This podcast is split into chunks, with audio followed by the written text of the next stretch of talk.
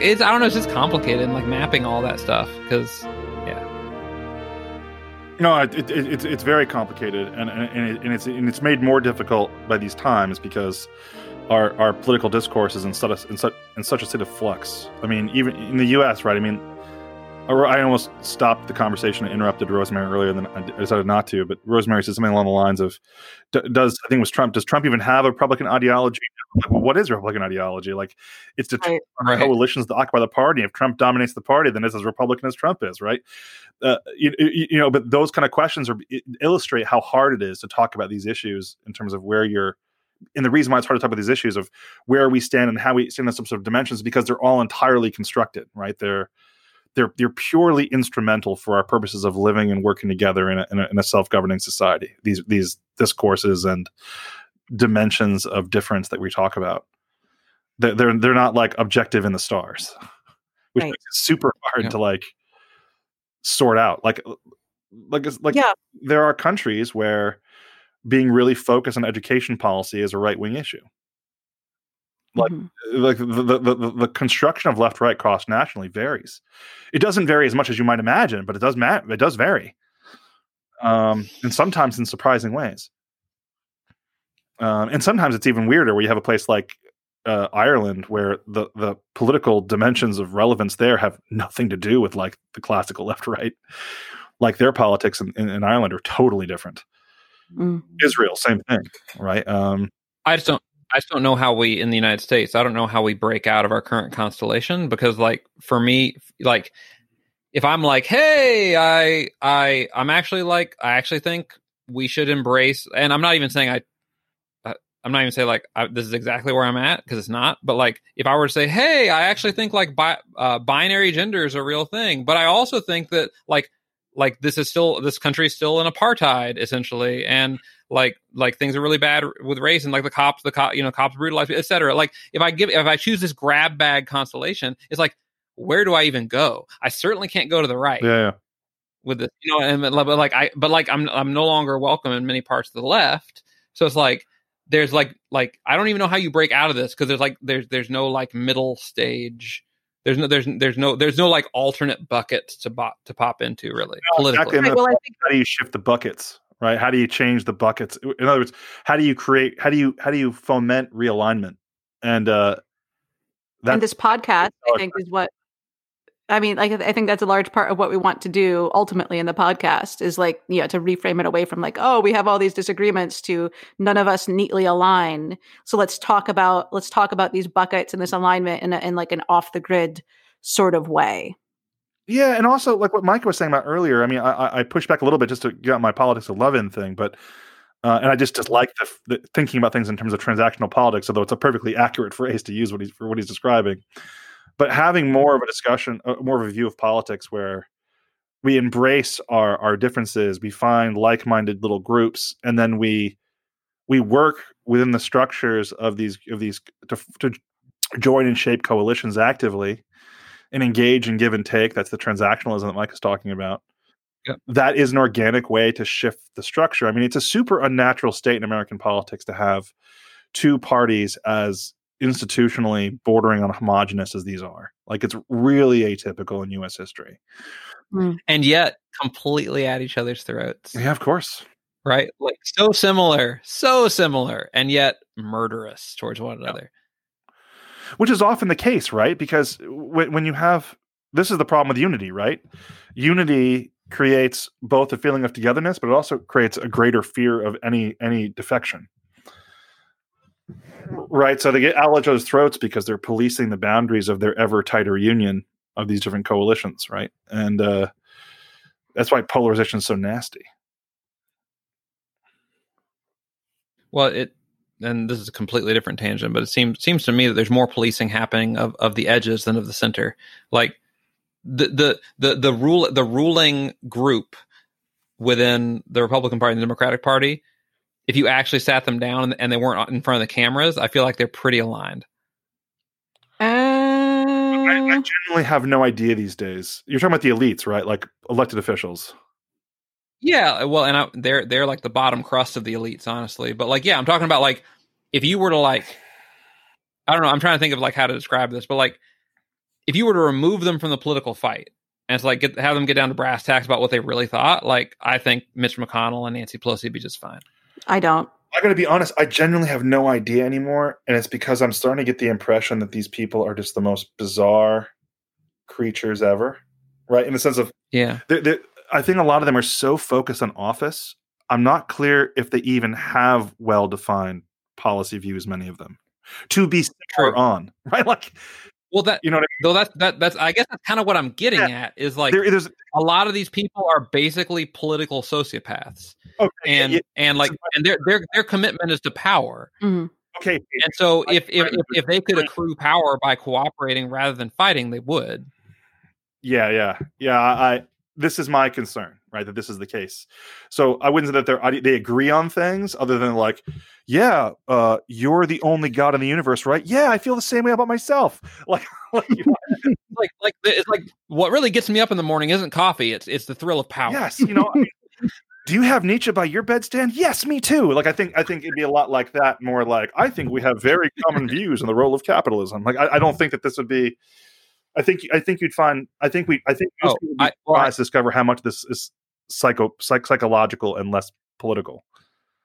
I do I do I do think that they that these folks, especially in the leadership of the parties, I do think these folks have similar life experiences in terms of like their their class experience, right? It's true. And, I do think often Mike overstate the degree to which people are enthralled to their corporate overlords, like or, or the, that are cor- like you, you often use the word corporatist in a way that I think is like you're like, oh, like, well, the elites of both parties are just corporatist. And I don't, I think that just flat, I, I, I don't think that's accurate. But yes, yes, I agree that um the, like the, the elected officials in both parties have the very similar class backgrounds for sure.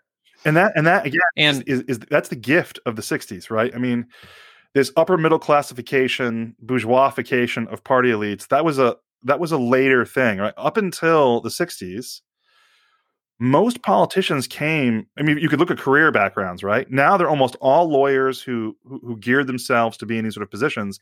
Before mostly from yale and harvard right. specifically. Right. And before you had you know labor union people small business people who were involved in the coalitions that formed the parties who rose mm-hmm. to the top along with lawyers and professionals but it was a much more mixed bag professionally and then therefore also in terms of backgrounds. Mm. and yeah, that's the thing of the past man and, and, that was that was a gift of the 60s and the kind of the bourgeoisification and professionalization of politics. And also the decline of those of those coalitional movements within the party organizations. So the corp the corporatist piece it's not to say they literally sometimes they do but it's not to say they always have the same masters.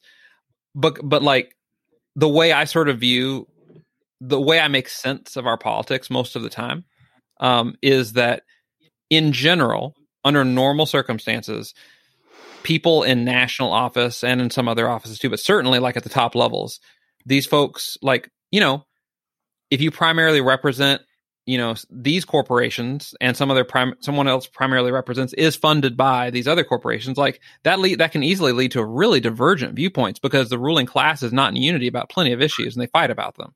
But like, but but ultimately, and this also is based in research like they have researched this and proven that when when elite when elite individuals and corporations how how how the 1% and the 0.1% feel about issues is typically how congress goes. And so the real like in in general as a general rule what we are looking at in congress is elite representation not not as much popular representation yeah, I, think you're overselling that the, the, the research. If I'm if you're thinking about the same thing I'm talking about, but what it does find very strongly is that um, the top the one percent the, the top one percent uh, are clearly more influential.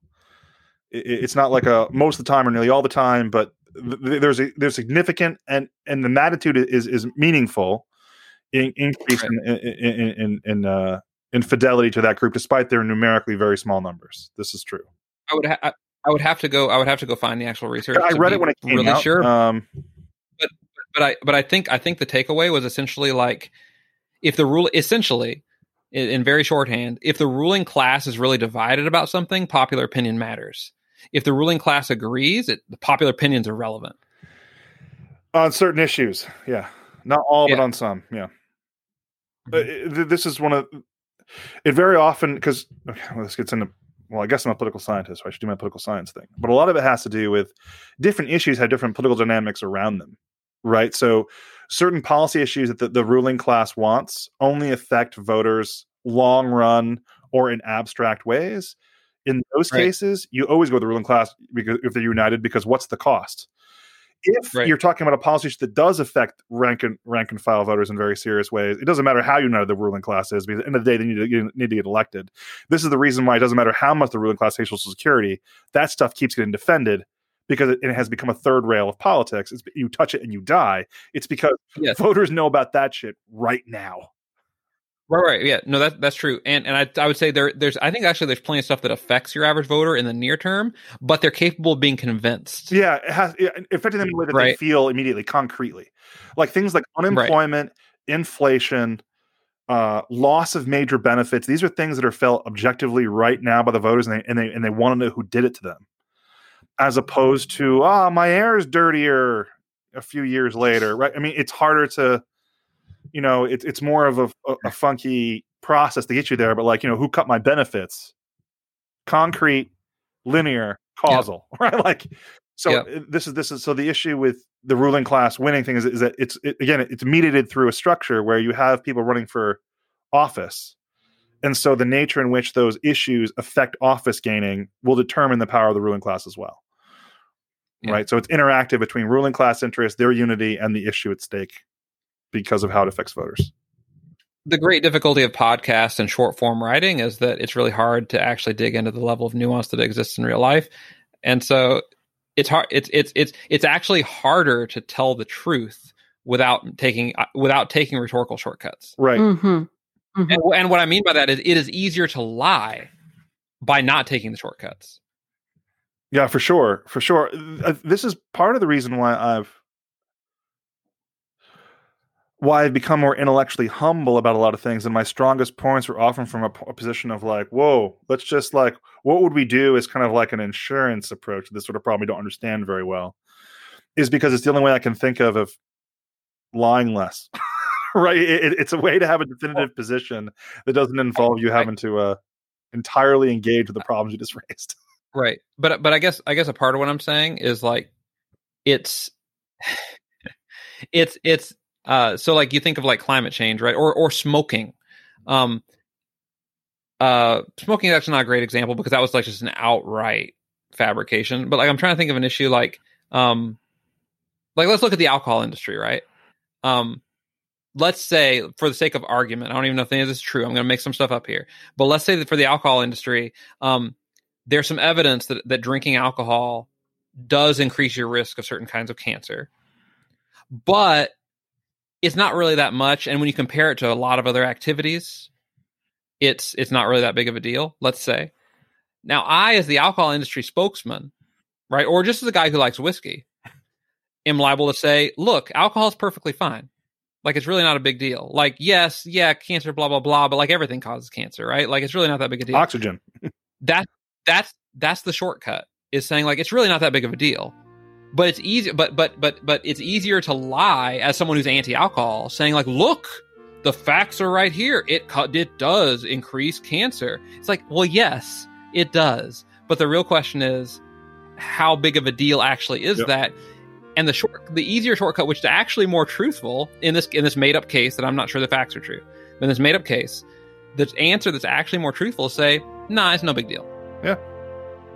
Right? No exactly. So that's sort of what i'm trying to say yeah, I agree. Like, so I, I, I, think, I think sometimes where I get where I get into trouble with you two is I jump to the shortcut, which I actually think is more truthful than digging into every single detail. And I think sometimes slow rolling our decision about what what's true in a case sometimes is actually less truthful to get too complex.